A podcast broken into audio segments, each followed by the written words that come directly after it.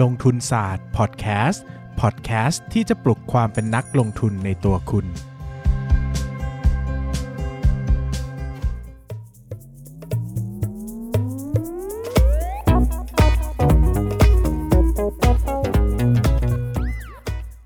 สวัสดีครับ ยินดีต้อนรับเข้าสู่รายการลงทุนศาสตร์พอดแคสต์รายการที่จะชวนทุกคนมาพัฒนาความรู้ด้านการเงินและการลงทุนไปด้วยกัน วันนี้นะครับก็เป็นอีกประเด็นหนึ่งที่ผมจะมาชวนทุกคนคุยนะครับที่ผมรู้สึกว่า เออ เป็นเรื่องที่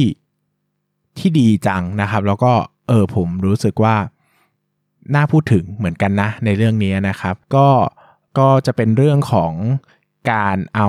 AI นะครับแล้วก็การเอาโรบอทมาใช้ในตลาดหุ้นนะครับหลายคนก็ถามผมว่า เอ้ย พี่พี่คิดว่าวันหนึ่ง AI โรบอทจะมาแทนนักลงทุนได้ไหมนะครับ สิ่งที่ผมตอบคือได้ครับ แต่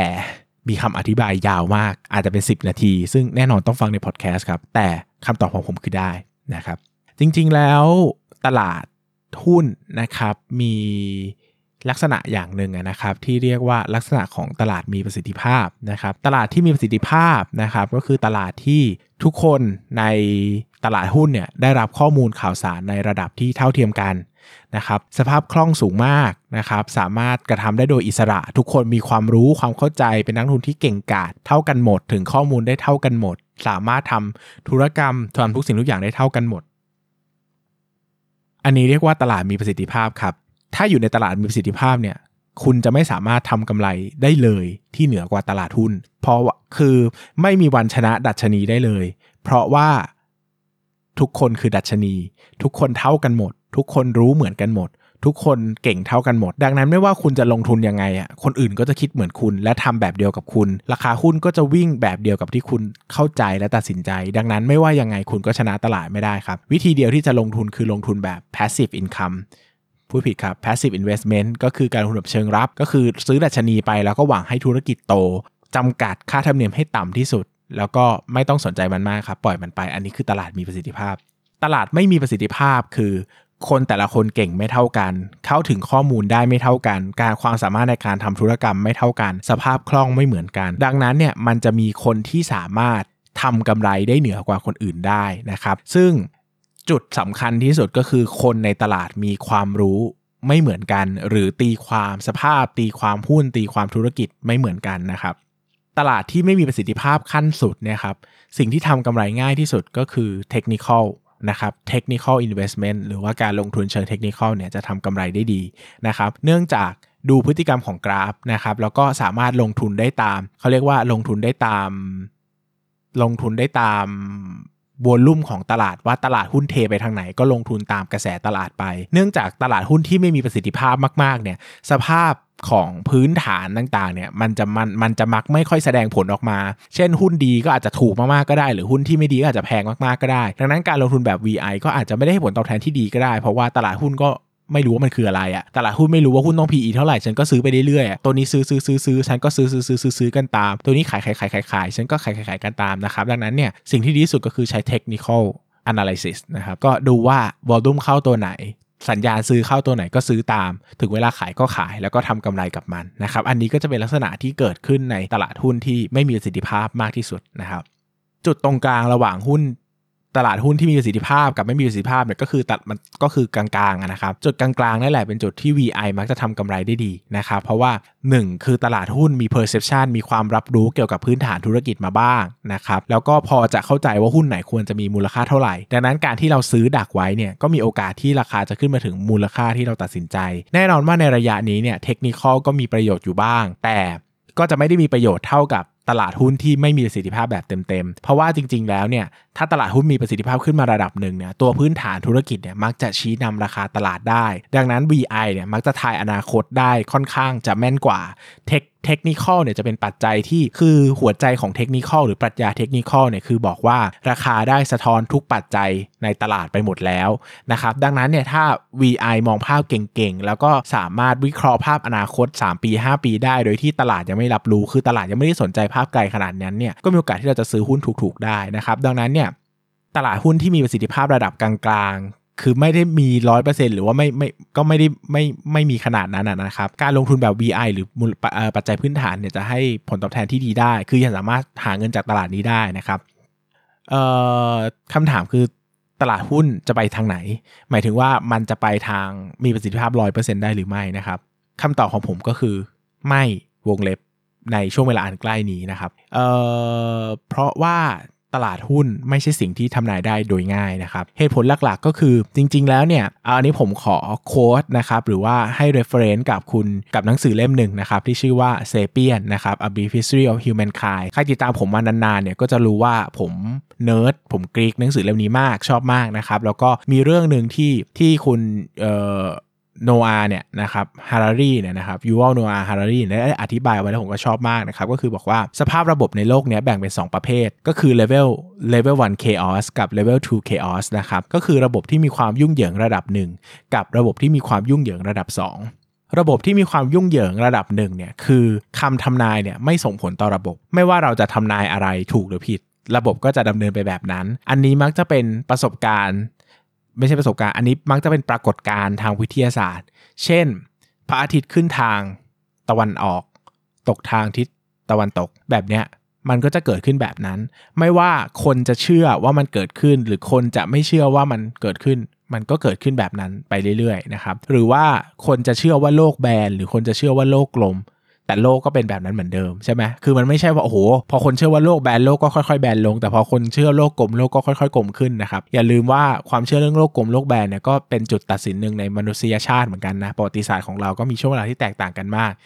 แต่โลกก็เป็นแบบเดิมครับโลกก็ไม่ได้กลมหรือแบนนะครับยกเว้นว่ามันมีคนที่เชื่อว่าโลกแบนจริงๆ แล้วก็เอาไปเครื่องอะไรไปบีบอัดโลกให้มันแบนได้ อันนี้ก็อีกเรื่องหนึ่งนะครับดังนั้นเนี่ยพวกปรากฏการณ์ทางวิทยาศาสตร์เนี่ยมีโอกาสที่ AI จะไปได้ไกลมาก แล้วก็ทำนายได้แม่นยำสักเกือบร้อยเปอร์เซ็นต์เพราะว่าการทำนายของเขามันไม่มีผลอะไรต่อระบบ คือระบบไม่มีการเปลี่ยนแปลงใด ๆ ที่เกิดจากการทำนาย ดังนั้นเนี่ย AI จะพาวิทยาศาสตร์ จะพาคณิตศาสตร์ จะพาศาสตร์ต่าง ๆ เหล่านี้ไปได้ไกลมาก เพราะว่าระบบพวกนี้มักจะเป็นระบบที่เป็นอิสระต่อการทำนายนะครับ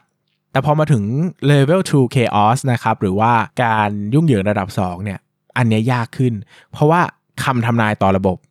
ส่งผลต่อระบบนะครับ ยกตัวอย่างง่าย ๆ เช่น ถ้าเราทำนายว่าเศรษฐกิจจะไม่ดี คนที่เห็นคำทำนายนี้ หรือคนที่ทำนายแบบนี้จะใช้จ่ายน้อยลง เพราะต้องเก็บเงินไว้เผื่อใช้ในช่วงวิกฤตในอนาคต แบบนี้เศรษฐกิจก็จะไม่ไม่ดียิ่งขึ้นไปอีกถูกไหมครับ เพราะว่าคนใช้จ่ายน้อยลง มันก็จะเกิดวนลูปไปแบบนี้ หรือว่าการทำนายตลาดหุ้น ถ้าเราทำนายตลาดหุ้น ว่าพรุ่งนี้หุ้นจะขึ้นนะครับ แล้วก็ เราก็จะซื้อแต่วันนี้ถูกไหมเพราะเรารู้ว่าพรุ่งนี้หุ้นจะขึ้น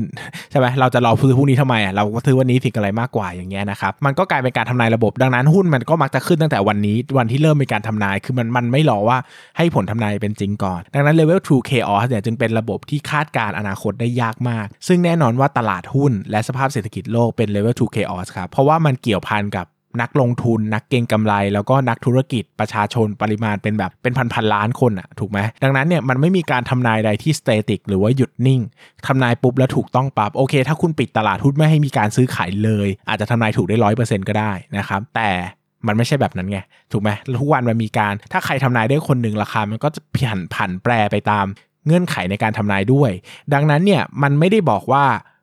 การทำนายของเราจะถูกจะผิดกับระบบอย่างเดียว เพราะระบบมันเกี่ยวข้องกับคน ดังนั้นเนี่ยเราจะถ้าเราอยากจะทำนายระบบให้ถูกต้องจริงๆเนี่ยเราต้องทำนายความเชื่อความคิดของคนคนอื่นได้ด้วย ว่าคนคนอื่นน่ะเชื่อแบบไหนคิดแบบไหนคือเราต้องทำนายจิตใจของมนุษย์ได้เป็นพันๆล้านคน เราจะถึงสามารถทำนายตลาดหุ้นได้อย่างแท้จริงทำไมผมจึงคิดว่า แล้ววันหนึ่ง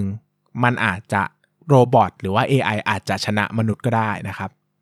ผมเชื่อมั่นว่าถ้าวันหนึ่งเนี่ยนะครับถ้าวันหนึ่งเนี่ย คนหันไปใช้ AI เทรดกันมาก ๆ หรือว่าใช้โรบอทเทรดกันมาก ๆ สักแบบเกือบร้อยเปอร์เซ็นต์อย่างเงี้ยอัลกอริทึมหรือว่ารูปแบบความคิดเนี่ยมันจะเริ่มเข้าใกล้กันมากขึ้นเรื่อย ๆ จิตวิทยาเริ่มจะไม่ค่อยมีผลกับตลาดแล้ว เพราะว่าหุ่นยนต์มันไม่มีหัวใจเนอะโอ้ยพูดแล้วโคตรเหมือนวรรณกรรมเลยนะครับ ก็ดังนั้นเนี่ยมีโอกาสที่การตัดสินใจทุกอย่าง มันจะมีความเป็นวิทยาศาสตร์มากขึ้น แล้วก็เป็นreflect กันไป reflect กันมา จนทำให้ตลาดเนี่ยมีความเป็นทรงประสิทธิภาพสูงมากๆ จนไม่มีใครสามารถ หากำไรส่วนเกินได้เลยเพราะ AI ทุกคนรู้เหมือนกันหมด อาจจะทำนายเหตุการณ์ล่วงหน้าเป็นร้อยปีแล้ว แล้วก็รู้ว่าโอ้โหแต่ละวันหุ้นจะขึ้นเท่านู้นเท่านี้ แล้วก็ทำการซื้อดักซื้อดักซื้อดักไว้เรียบร้อยจนหมด คนทุกคนทำเหมือนกันหมดจนราคาเป็น pattern เดียวกันหมด เกินนี้แม้แต่สตางค์เดียวฉันก็จะไม่ซื้อต่ำกว่านี้แม้แต่สตางค์เดียวฉันจะไม่ขายราคาอาจจะเป๊ะมากเป็น forever ก็ได้นะครับ ซึ่งหนึ่งเราอาจจะต้อง เหตุเงื่อนไขจะเกิดเหตุการณ์นี้มีได้ 2 แบบหนึ่งคือคนทั้งโลกหันมาใช้ AI ได้หมด และมีเงื่อนไขการใช้ AI ด้วย คือไม่ใช่ว่าบังคับให้คุณซื้อแบบเราไม่มีสิทธิ์ตัดสินใจซื้อขายอะถูกไหมเพราะว่ามันอาจจะทำให้ตลาดหุ้นมันเปลี่ยนไปเนอะเพราะว่าเราอาจจะกลัวจะซื้อจนขายก็ได้ อาจจะต้องเป็น AI ที่ทำออกแบบโดยรัฐบาลทั่วโลกทำงานร่วมกัน แล้วก็เป็นการบริหารเงินในคลังของของรัฐบาลนั้นๆแล้วไม่มีการตัดสินใจซื้อขายเลย ก็ปล่อยไว้ forever แบบนั้นก็อาจจะเป็น ตลาดที่ทรงประสิทธิภาพมากก็ได้นะครับ หรือว่าอีกเรื่องหนึ่งก็อาจจะเป็น AI ที่เก่งมาก แล้วก็มี back box อันหนึ่งที่เราไม่รู้ว่ามันคืออะไรอะ่ะ แต่มันสามารถทำนายความเชื่อความคิดของมนุษย์ได้เกือบร้อยเปอร์เซ็นต์คือเก่งมากๆนะครับ ดังนั้นเนี่ยก็ยากนะครับที่จะเกิดได้ระดับนั้น คือถามว่า AI มีโอกาสจะชนะ นักลงทุนได้ไหมโอนี้คือชนะได้อยู่แล้วครับเพราะว่าอันนี้เราพูดในเชิงปัจเจกคือมนุษย์มีจิตวิทยาตลาดแต่ AI ไม่มีนะครับดังนั้นเนี่ย AI จะตัดปัญหาใหญ่ที่สุดของมนุษย์ไปได้หนึ่งเรื่อง ซึ่งมันทำให้มัน AI เนี่ยเก่งมาก ดังนั้นการชนะเชิงปัจเจกธรรมดาครับ อันนี้ชนะอยู่แล้ว แล้วก็หลายกองหลายอันก็ชนะเป็นปกติอยู่แล้ว แต่ถ้าเทียบกับ forever ครับ เทียบกับ ภาพมองมองเชิง systemic thinking นะครับไม่ได้มองเชิง individual thinking เนี่ยผมมองว่า AI ก็ไม่สามารถทำนายตลาดหุ้นได้ร้อยเปอร์เซ็นต์ขนาดนั้น มันอาจจะเก่งในแง่ของการนำเงื่อนไขการลงทุนไปใช้ได้ดีมากกว่า นิ่งกับตลาดมากกว่า เข้าใจอัปเทข้อมูลปริมาณมหาศาลได้มากกว่า แต่นั่นไม่ได้แปลว่ามันเป็นนักลงทุนที่ perfect จริง ๆ นะครับ เพราะว่าการชนะได้ 100%คือการคาดการณ์ทุก นักลงทุนแล้วก็ทุก stakeholder ในโลกนี้ได้อย่างครบถ้วน ซึ่งมันคือการทำนายคนทั้งโลกครับ ผมคิดว่ายังไม่ใช่ภายใน 10 ปี 20 ปี 30 ปี 40 ปี 50 ปี ข้างหน้านี้ที่จะเป็นแบบนั้นนะครับ ผมคิดว่ามันน่าจะใช้เวลาอีกมากมาย พอสมควรอย่างน้อยก็เป็นอีก generation หรือ อาจจะไม่เกิดเลยตลอดชีวิตก็ได้นะครับ เพราะว่าถ้านักลงทุนทั่วโลกยังยังลงทุนด้วยตัวเองกันอยู่อะนะครับ AI ก็จะไม่สามารถทำให้ตลาดนี้มีประสิทธิภาพได้ หรือว่ามันก็อาจจะทำนายตลาดได้ไม่ร้อยเปอร์เซ็นต์เพราะว่ามันอาจจะไม่เข้าใจมนุษย์จริง ๆ ก็ได้ครับว่ามนุษย์คิดบ้าอะไรอยู่ เพราะว่ามนุษย์ก็เป็นสัตว์ประหลาดเหลือเกินนะครับ อันนี้คือมุมมองของผมครับ จะถูกจะผิด ตอบไปได้ครับ แล้วก็ถ้ามีใครอยากจะคัดค้านไม่เป็นไรครับ อันนี้แล้วแต่มนุษย์จะมองเลยครับ เพราะว่ามันคือการทำนายอนาคตอะนะครับคนถามผมผมก็ตอบ แต่ผมอาจจะผิดก็ได้ ผมก็ผิดบ่อยไปนะครับ ผมไม่ใช่คนเก่งนะครับดังนั้นเนี่ยไม่สามารถยึดถือคำพูดของผมเป็นสาระได้ ก็เอาที่ท่านชอบครับ เอาที่ท่านเชื่อ เอาที่ท่านตัดสินใจ แล้วก็เลือกลงทุนครับ อันนี้ก็คือหน้าที่ของเรานะอะตอบคำถามกันหน่อยดีกว่านะครับ อืม นะครับ มีคนบอกให้ส่วนใหญ่จะเป็นขอหุ้นเนาะขอหุ้นก็เอ่อขอหุ้นก็ก็จดนะครับ สอบถามหน่อยครับ หุ้นอย่างมาม่าโคกเมก้ามีแบรนด์ของตัวเอง แล้วผลิตสินค้าส่งจำหน่ายไม่มีหน้าร้านถือว่าเป็นผู้ผลิตหรือค้าปลีกครับ ถ้าผลิตแล้วส่ง อย่างเดียว อันนี้เป็นผลิตแต่ถ้าอย่าง MEGA เนี่ยมีธุรกิจจัดจำหน่ายด้วย อันนี้ก็ถือว่าบางส่วนก็เป็นค้าปลีกครับนะก็ต้องต้องไปแยกธุรกิจเขาด้วยนะครับเอ่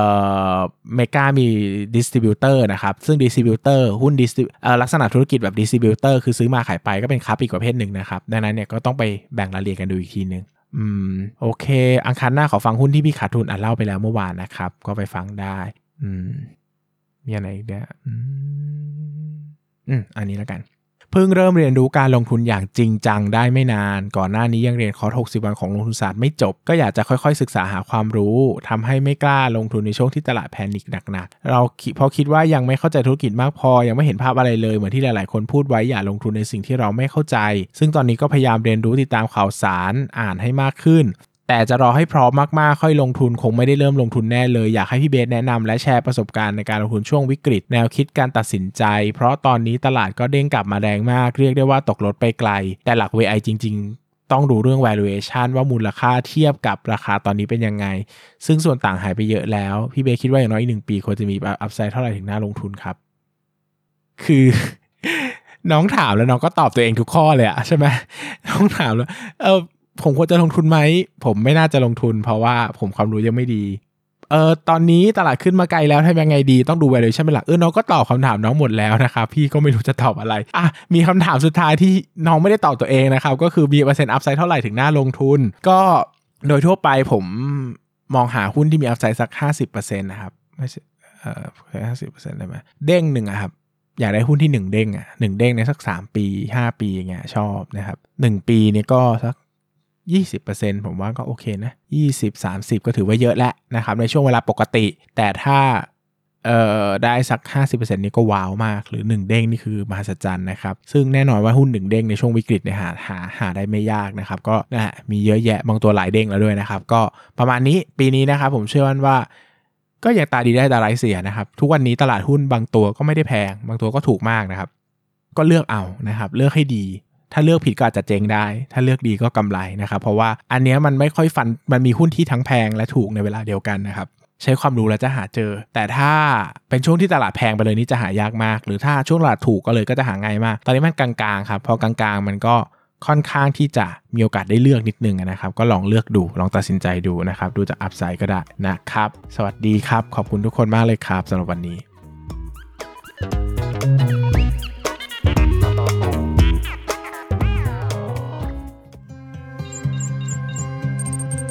อย่าลืมกดติดตามลงทุนศาสตร์ในช่องทาง podcast player ที่คุณใช้ แล้วกลับมาปลุกความเป็นนักลงทุนกันใหม่ในลงทุนศาสตร์พอดแคสต์